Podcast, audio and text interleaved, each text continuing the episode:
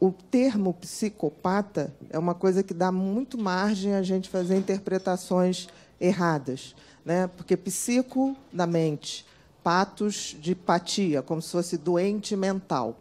O que não é bem assim. A psicopatia dentro da psiquiatria, ele se define bem a um transtorno de personalidade, né? E que se caracteriza por uma indiferença com o outro, com uma ausência de empatia, ou seja, uma incapacidade de ver o outro como alguém que é, merece respeito e se botar na posição do outro. Então, se a gente for fazer uma definição de psicopatia, a gente tem que imaginar que trata-se de uma pessoa que tem uma maneira de funcionar, um funcionamento cerebral caracterizado exatamente por isso, por essa incapacidade é, de ver o outro como uma figura que requer respeito, é, que requer é, dignidade. Eu sempre digo que um psicopata sempre vai ver alguém ou outro como um objeto para obter poder, status e diversão. Então, se a gente for colocar bem, quando a gente vai ver o funcionamento cerebral de um psicopata, é, é nítido que há um hipofuncionamento de um sistema límbico, ou seja, da área em que a gente processa os afetos é, do ser humano. E essa pesquisa foi feita em 2001 por dois cientistas brasileiros, que também eu fiz questão de relatar aqui, é, que conseguiram fazer o que a gente chama da neuroimagem ou seja, o funcionamento, a gente vê o cérebro funcionando, dos psicopatas. E foi feita uma neuroimagem, uma ressonância magnética funcional. Esses cientistas são o Jorge Mol Neto e o Ricardo Oliveira. Né? Eles, em 2001, fizeram um trabalho brilhante nos Estados Unidos, onde eles botavam, é, ligavam o cérebro das, do, do, de pessoas, diversas pessoas, entre eles psicopatas, condenados é, no sistema penitenciário é, americano, e se passavam várias imagens. Umas imagens extremamente agradáveis, como um pôr de sol é, com uma música de Tom Jobim no, no arpoador, e outras imagens muito chocantes, como alguém sendo estuprado, uma criança sendo estuprada, alguém sendo violentado. E isso era visto no processamento é, do exame da ressonância magnética funcional que pessoas que não eram psicopatas tinham reações muito violentas em seu sistema límbico, rea, é, reagindo àquilo com muita é, veemência. No caso dos psicopatas, se via que tanto fazia ter é, uma, uma pessoa é, sendo violentada, é, ostensivamente agredida, com requintes de perversidade, como cenas muito suaves, o funcionamento cerebral era o mesmo. Né? Então, assim, isso foi um trabalho histórico que, infelizmente, no Brasil até hoje a gente não não coloca isso e que foi, nossos cientistas foram é, foram reconhecidos fora, infelizmente, daqui. E uma vez eu encontrei com o Ricardo Oliveira na rua e fui dar os parabéns. Ele falou: pelo amor de Deus, não fale isso aqui, que eu já estou sendo até perseguido.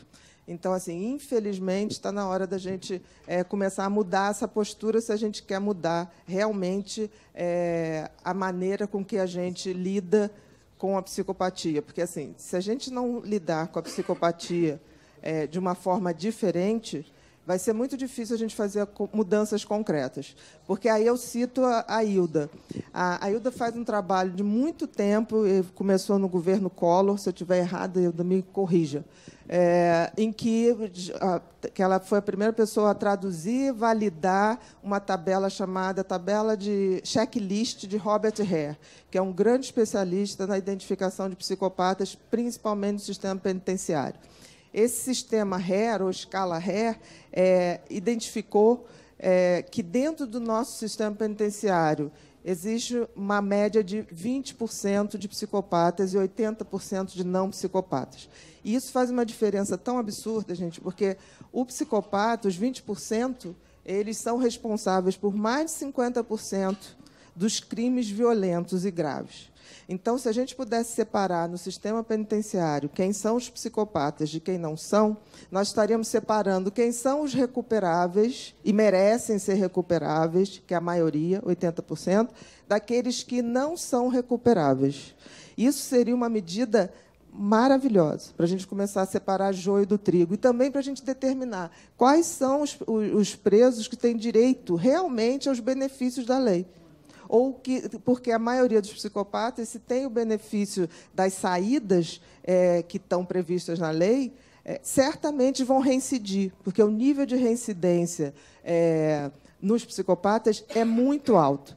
Então, a gente não veria essas situações. Hoje em dia, não se faz nenhum exame é, para determinar quem tem direito a sair ou não. Né? O exame criminológico não é feito. Então, a importância é, desse, desse trabalho feito pelo Robert Rey, validado aqui no Brasil pela Hilda, é que nós temos um, um, um sistema de checagem para separar e, e, e, ter realmente o sistema penitenciário funcionando a favor de quem precisa e merece ser recuperado. O que hoje nós não temos. O nosso Código Penal ainda é do tempo de Getúlio, né? e não separa o que, que é um, um, um criminoso psicopata de não psicopata.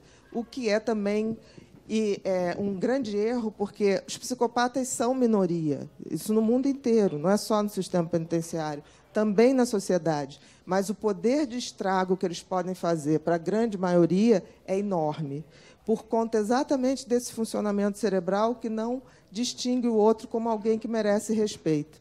Então, é, por mais que a gente tenha dificuldade de entender por que que as pessoas são assim, eu só posso dizer que psicopata ele é assim, ele funciona assim e o grande prejudicado são uma minoria que acabam prejudicando muito. E se a gente entender que eles veem o outro como um objeto de poder, de status, de diversão, a gente vai entender diversos crimes, é, não só crimes graves de perversão, mas crimes graves também de corrupção. Todo corruptor, é, quanto mais, na minha opinião, é um psicopata. Porque é uma indiferença com uma grande população, é uma inconsequência com os seus atos no sentido de não ver o que está tirando do outro. Isso é falta de empatia. Né? Como um pedófilo, quanto mais, isso também é falta de empatia. E tem uma coisa tão interessante que quanto mais grave um psicopata, ou seja, quanto maior a sua indiferença com o outro, é, maior é o estrago que ele pode fazer. E é interessante, se vocês forem é, conversar com um psicopata, ele sempre justifica é, as suas perversidades como uma culpa do outro. Né? Por que, que você estuprou aquela, aquela criança? Ah, porque ela estava de saia curta. Assim, como se isso justificasse. É, eu me lembro é, e não é à toa, e a gente vive uma sociedade que as pessoas eh, estão com valores é, que valorizam muito os psicopatas, não há dúvida disso. É, quando quando um, um, determinado senhor jogou sua filha pela janela, teve gente que falou: não, isso ninguém faz, um psicopata faz. Faz e fez. Eu costumo dizer que não se joga lenço de papel pela janela. Jogar uma filha, né? E depois é, encomendar toda uma história fantasiosíssima de um assalto, isso é psicopatia pura. Né? Porque existe uma coisa, gente: determinados crimes são tão inexplicáveis para quem não é psicopata que as pessoas sempre se perguntam por quê. Não tentem imaginar o porquê. Imaginem que, para fazer o que é feito e nos causa tamanho espanto, só um psicopata pode fazer. Existem coisas. Por que, que é difícil a gente entender como um psicopata funciona? Porque que bom que quem tem essa dificuldade, porque não é psicopata. Porque é difícil imaginar um mundo onde a gente não imagina o outro. Né? Por exemplo, tem uma definição de psicopatia que eu gosto muito, que é, é o psicopata é aquele que sabe a letra da música, mas não sente a melodia. Ele tem, uma, ele tem uma inteligência cognitiva, que eu não acho tão inteligência assim, é, ele sabe o que faz, com quem faz, na hora que faz. Não existe essa questão. Alguém aqui já viu um pedófilo é, em praça pública ou num, numa praça de alimentação do shopping é, estuprar uma criança? Não, nem o fará, porque ele tem isso calculado é, maquiavelicamente. Né? Não é porque tem gente que fala assim, ah, coitado, doutora, é um impulso que ele não controla. Controla sim. Controla sim e sabe na hora que pode descontrolar.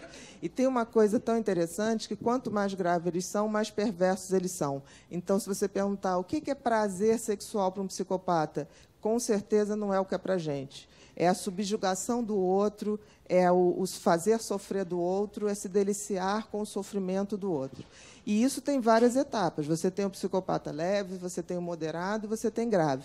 Muito provavelmente todo mundo ouve falar dos psicopatas mais graves, que é o que nos causa mais espanto. É, e o serial killer, né, que todo mundo fica, não, como? Mas isso é a ponta, gente. Porque a definição de psicopatia não está só se ele mata ou não mata. A grande maioria dos psicopatas não mata e não tem, crime, não tem ficha criminal, provavelmente. Porque, de alguma maneira, não foram pegos. Por exemplo, uma coisa que a gente sempre se, se botou, detector de mentira, né? que isso era usado até pouco tempo na polícia. O psicopata passa fácil no detector de mentira, porque o detector de mentira ele simplesmente mede o teu grau de ansiedade diante de uma situação em que você tenha que explicar coisas. Qualquer pessoa que nunca foi a uma delegacia é chamado por algum motivo para depor, ele vai estar lá tenso, vai estar ansioso. O detector de mentira ele só pega as, o, a sudorese que você tem na mão, quando você está nervoso, não necessariamente mentindo, mas nervoso, e aquilo detecta. O psicopata ele não tem isso. Ele consegue passar por situações absolutamente é, que seriam para a gente ansiosas, de geradoras de ansiedade, de uma maneira plana, no sentido do sentimento. Não tem o sentimento, não tem. Ele, ele consegue mentir olhando nos seus olhos com muita tranquilidade. Por sinal, ele consegue mentir com muita facilidade. O difícil é falar a verdade. Né? É, então, a gente tem que entender isso para a gente entender que são, são pessoas que funcionam de uma forma muito diferente. E eu torno a dizer, o prejuízo, apesar de serem uma minoria, causam para uma sociedade inteira um sofrimento absurdo. Ninguém que se deparou com um psicopata, seja ele em que grau for, é, não teve algum rastro de destruição nas suas vidas, sejam elas quais forem. Não necessariamente porque tiveram um filho assassinado ou um familiar, é, mas até em, em, na indiferença. É, por exemplo, não precisa nada. Hoje, a gente sabe que os nossos, o nosso sistema penitenciário funciona como é, franchises do crime organizado. Eles ficam lá com o celular, tocando um terror naqueles golpes de sequestro, de, de para pegar dinheiro das pessoas, e eles fazem isso com uma calma e uma maestria, e várias pessoas já morreram por receberem essas ligações né? mais pessoas de idade, pessoas cardíacas, e isso não, não traz para eles nenhum tipo de desconforto, nenhum tipo de, é, de coisa que eles possam se culpar. O psicopata não tem culpa. Né? Ele tem arrependimento de ter deixado rastro num crime que foi pego, sempre. E outra coisa, gente, psicopata não deprime. Porque tem gente que faz barbaridades, é preso, aí resolve ficar deprimido. Isso não existe. Ele está frustrado deprimido ficamos nós, né? no sentido é, de estarmos realmente arrependidos daquilo que a gente fez.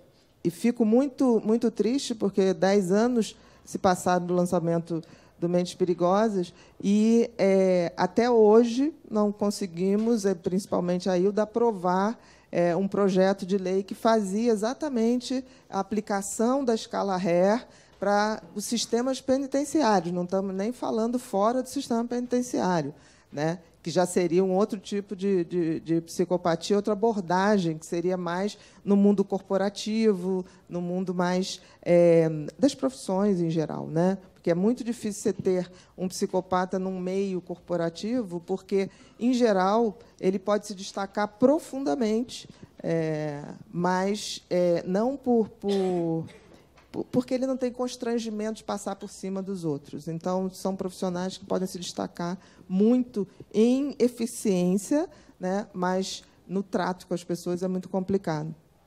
É, é, é interessante que as pessoas costumam dizer assim: o psicopata é super inteligente, entre aspas. Né? Se você for falar da inteligência cognitiva no sentido de resultados, você pode até dizer que é. Mas ele tem uma burrice que é fundamental para que a gente possa identificá-lo e até no sistema é, criminal para que se possa prever que ele vai agir de novo, que é a burrice emocional. A memória, gente, tem um componente afetivo emocional muito grande. Se a gente diz que o psicopata é uma personalidade que tem esse sistema afetivo funcionando menos, deficiente, a gente está dizendo o seguinte: ele perde essa, essa, esse filtro que a memória tem para não repetir o que deu errado. Então, o que acontece é que, se você for ver, um psicopata ele tende a se repetir sempre, porque ele não tem essa marcação da memória.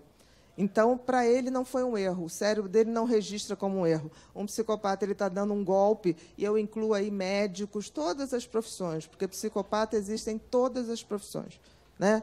É, você vê um médico que dá golpes e, é, num determinado lugar, ele é pego ali, ele sai daquilo, ele vai para outra praça fazer a mesma coisa. Se a nossa polícia fosse integrada, provavelmente isso tudo poderia ser é, é detectado antes das tragédias acontecerem. E aí a gente fala dos médicos que estão aplicando silicones industriais, quer dizer, pouco se lixando para a vida dessas pessoas. Isso é um tipo de psicopatia, gente. Isso é indiferença com o outro.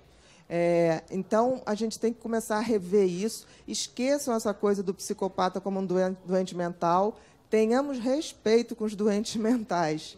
É, porque esses sim são minorias que precisam de respeito. É, porque o psicopata não é um doente mental. Ele é assim, ele gosta de ser assim, e ele tem uma soberba, uma vaidade, que ele acha que quem não é assim, ele se refere a nós, não psicopatas, como pessoas cheias de mimimi. Né? que gostamos demais, choramos demais, nos importamos demais com uma vida. E toda vez que ele tira a vida de alguém, em geral, eles pensam assim: ah, menos uma pessoa. Né? Fiz um favor. Eles estão sempre fazendo favores para a humanidade. E eu costumo dizer que pessoas que estão sempre, todas as pessoas que falam para mim, ah, eu estou trabalhando por você, eu vou fazer isso por você, me dá um medo. Porque, assim, as pessoas têm que fazer aquilo que elas acham que é correto, mas não pelos outros. Essa sensação que dá, tipo assim, estou trabalhando, estou fazendo, é muito de uma vaidade excessiva e de um grau de vaidade também é, muito grande, que é muito típico nos psicopatas.